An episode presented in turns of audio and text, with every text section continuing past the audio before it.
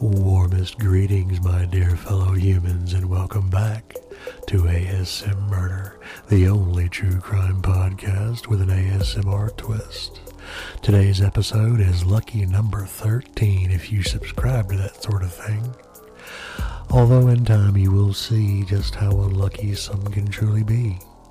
Like I've said before, like most of the crimes I look into for this podcast, they are unknown by me beforehand, and like most stories I look into, the outcome is grim, or in this case, I should say, Grimes. This crime happened in Illinois back in 1956, and it became one of the most investigated disappearances in the history of Chicago. Two sweet and young girls, Barbara and Patricia Grimes, who were devoted Elvis Presley fans and religiously watched his movies and listened to his music. They were two little fangirls, in other words. And one night, a special night, the Grimes sisters disappeared. Imagine it as a young girl in 1956. Hey, all you out there in Radio Land, it's me, The Gru, coming at you large and in charge. Hang on tight because we got some music for your ears. Here's Mr. Elvis Presley with Heartbreak Hotel. And that famous beat starts off and you lose your mind. Elvis even tried to convince the girls to return home. That's how widespread this case was back then. Content warning.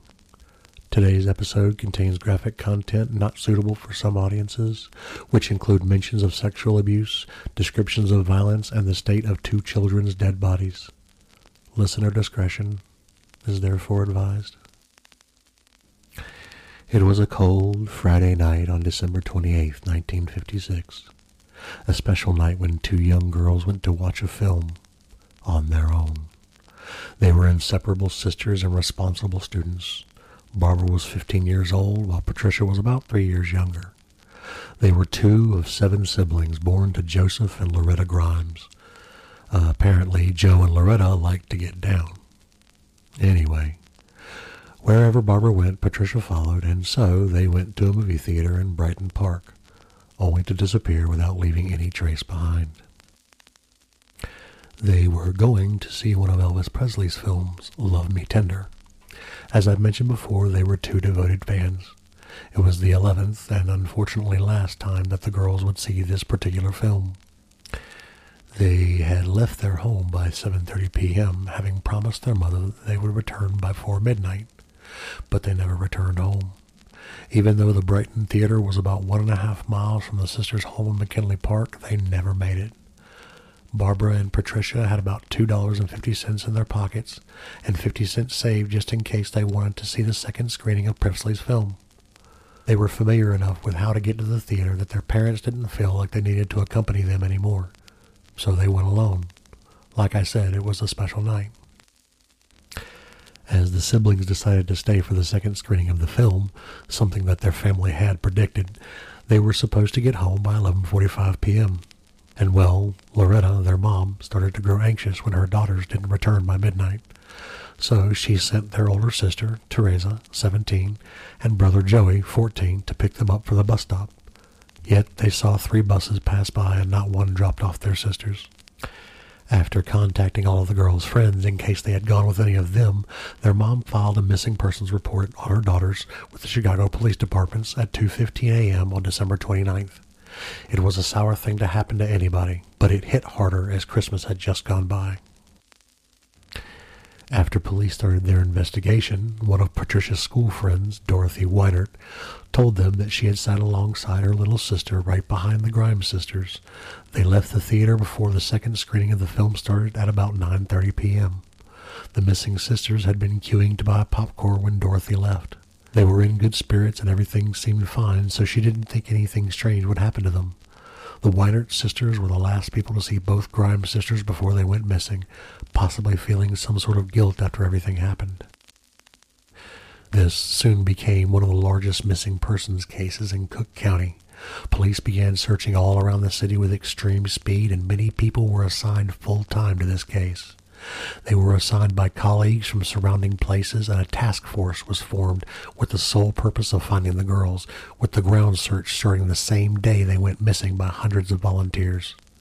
It was intense, to say the least. Door-to-door interviews, canal and river dredges, over 15,000 flyers, multiple media reports, and a reward of $1,000 resulted in about 300,000 people being questioned and investigated, with over 2,000 people being interrogated because of potential culpability. There had been many, many reported sightings, but not even a single one was confirmed by the authorities, so they had to take the information with a grain of salt. Even after extreme efforts and supposed sightings of the girls, there was barely any solid evidence and clues. Though one thing was certain, many teenagers who had been at the Brighton Theater the day the sisters went missing said that they had seen Barbara and Patricia speaking with a young man who looked like Elvis Presley. They even entered his car, describing it as a Mercury model by many eyewitnesses. Long before the authorities started to investigate seriously, many investigators assumed that the sisters had either run away or were staying with boyfriends, not much caring about their parents' protests. It would seem like this is something that hasn't changed much in modern day. Nonetheless, Barbara and Patricia appeared in front-page news by the end of the year, and their disappearance was only considered a missing person case only after a week passed. Thanks to media coverage, multiple people claimed to have seen the sisters up to January 9th, who often reported having seen them in business places. These sightings were taken as evidence toward the theory that they had left willingly. Another theory is that both Grimes traveled to Tennessee to see Presley, or that they wanted to imitate their idol's lifestyle by abandoning their home. Their mother pleaded publicly to whoever was the culprit in case they'd been kidnapped, saying, "If someone is holding them, please let my girls call me. I'll forgive them from the bottom of my heart." On January 19, 1957, Elvis Presley himself got involved, publicly asking the girls to return home with their family via television and radio, thinking that perhaps his words would help. He told them to ease their mother's worries via returning home. To be within their idol's regard would have no doubt been the pinnacle of their young lives, but it was a message they would never hear. Even after their idol tried to intervene, Barbara and Patricia remained missing for a couple of more days as the winter cold became stronger and stronger, until the day of January 22, 1957, in which snow had fallen for a bit. The sisters had finally appeared, but they weren't alive anymore. The girls' naked bodies were discovered near a deserted road in Willow Springs, and the search for the culprit began. The person who discovered the bodies was a construction worker, Leonard Prescott, who had initially seen things with a color like flesh, having seen them quickly as he drove. They were behind a guardrail on a county road called German Church Road, about 200 feet east of the county line road in unincorporated Willow Springs. At first, he thought what his eyes had seen were simple mannequins, and oh, that would have been better than the truth. He later returned to the place alongside his wife Marie, who fainted as soon as she saw what her husband had found, the nude and frozen bodies of two young girls. This was reported quickly to the authorities. The Grimes sisters lie flat upon an horizontal part of the ground covered by snow, right behind the guardrail. Barbara was lying on her left side with her legs slightly pulled towards her torso, while Patricia lay on her back, her body covering her sibling's head. Her own head was turned sharply to the right. Their bodies had no signs of fatal injuries. It's believed that the girls were already dead when they had been driven to the location. Then their bodies were either placed or thrown behind the guardrail. There were 3 wounds made by something that might have been an ice pick on Barbara's chest, while her face had blunt force trauma injuries. Patricia had bruises on her body and face. Their father, Joseph Grimes, was driven to the crime scene to identify them, so he did. After he identified his daughters, over 160 police officers from many Chicago police departments started to look over the crime scene with assistance of local volunteers and forest preserves. But this wasn't very useful. In fact, it was criticized because authorities allowed untrained people to search and probably destroyed evidence by accident. The autopsies were done a day after the discovery of the bodies, made by 3 different and experienced forensic pathologists. After 5 hours, they weren't able to say when or how they had died exactly. However, they could determine that the Grimes sisters had died mere hours after they were last seen alive, so they either died in the evening of December 28th or the early morning of December 29th.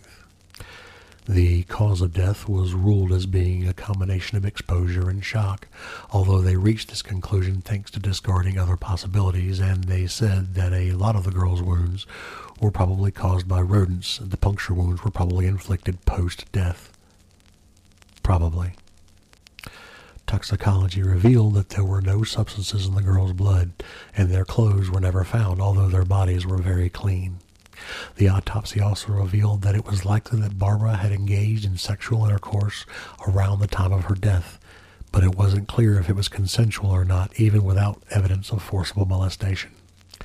The official death certificates listed the girls' cause of death as murder, and it was also reported that their body temperature was, quote, below the critical level compatible with life, end quote. Plus, one of the coroners who did the autopsy said the sisters' bodies hadn't been discovered in many days, spending time behind the guardrails for a considerable time due to the good conservation of their bodies. He also concluded the girls' bodies had lain undiscovered for more than 3 weeks because of a layer of snow that had blanketed the area on January 9th, and this snowfall had rapidly melted in the days immediately prior to their discovery. Although the chief investigator for the Cook County Coroner's Office, Harry Gloss, disagreed with the official time of death, he told the media that the violence on the girls' faces wasn't caused by rodents, and that a thin layer of ice found encrusted on their bodies indicated that they were alive until at least January 7th, because otherwise there wouldn't have been enough snow to affect their body temperature. He also said that both girls had been sexually abused, and that Patricia had semen within the vaginal fluid swabbed from her body. Now, let's talk about the suspects. The first suspect for this case is Edward Lee Benny Bedwell, a 21-year-old semi-literate drifter from Tennessee who was working as a part-time dishwasher. He was a tall man that looked like Elvis Presley. According to the owners of the restaurant in which Bedwell worked, he had been accompanied by another young man and two girls similar to the Grimes sisters on the morning of December 30th, although this wasn't told to the police until January 24th, which resulted in Bedwell's arrest. Bedwell said that there had been a mistake. Although he was formally charged with the sisters' murders on January 27, 1957, signing a 14-page-long confession in which he said that he had been accompanied by a friend and the Grimes sisters. Bedwell said that they had been together until January 7th, usually drinking in many West Madison Street saloons. He also admitted to having beat the girls alongside his companion due to the sisters not accepting their sexual advances, later throwing their bodies into a snow-filled ditch. Loretta said that this was a lie because her daughters didn't even know where West Madison Street was. Later, Bedwell said that he only confessed because he had been in custody for 4 days, and he thought that they would release him if he admitted the crime. The autopsy report supported Bedwell's recantation. The girls had actually died on December 28th, and in the end, Bedwell's lawyer said that he had actually been coerced into confessing. On February 5th, Bedwell was freed. Another suspect was Max Flay, a 17-year-old boy that wasn't allowed by Illinois law to go through polygraph tests. However, he went through an unofficial one anyway, in which he supposedly confessed to the crime. This test couldn't be used as evidence because it wasn't official, plus there wasn't any physical evidence of him being the culprit.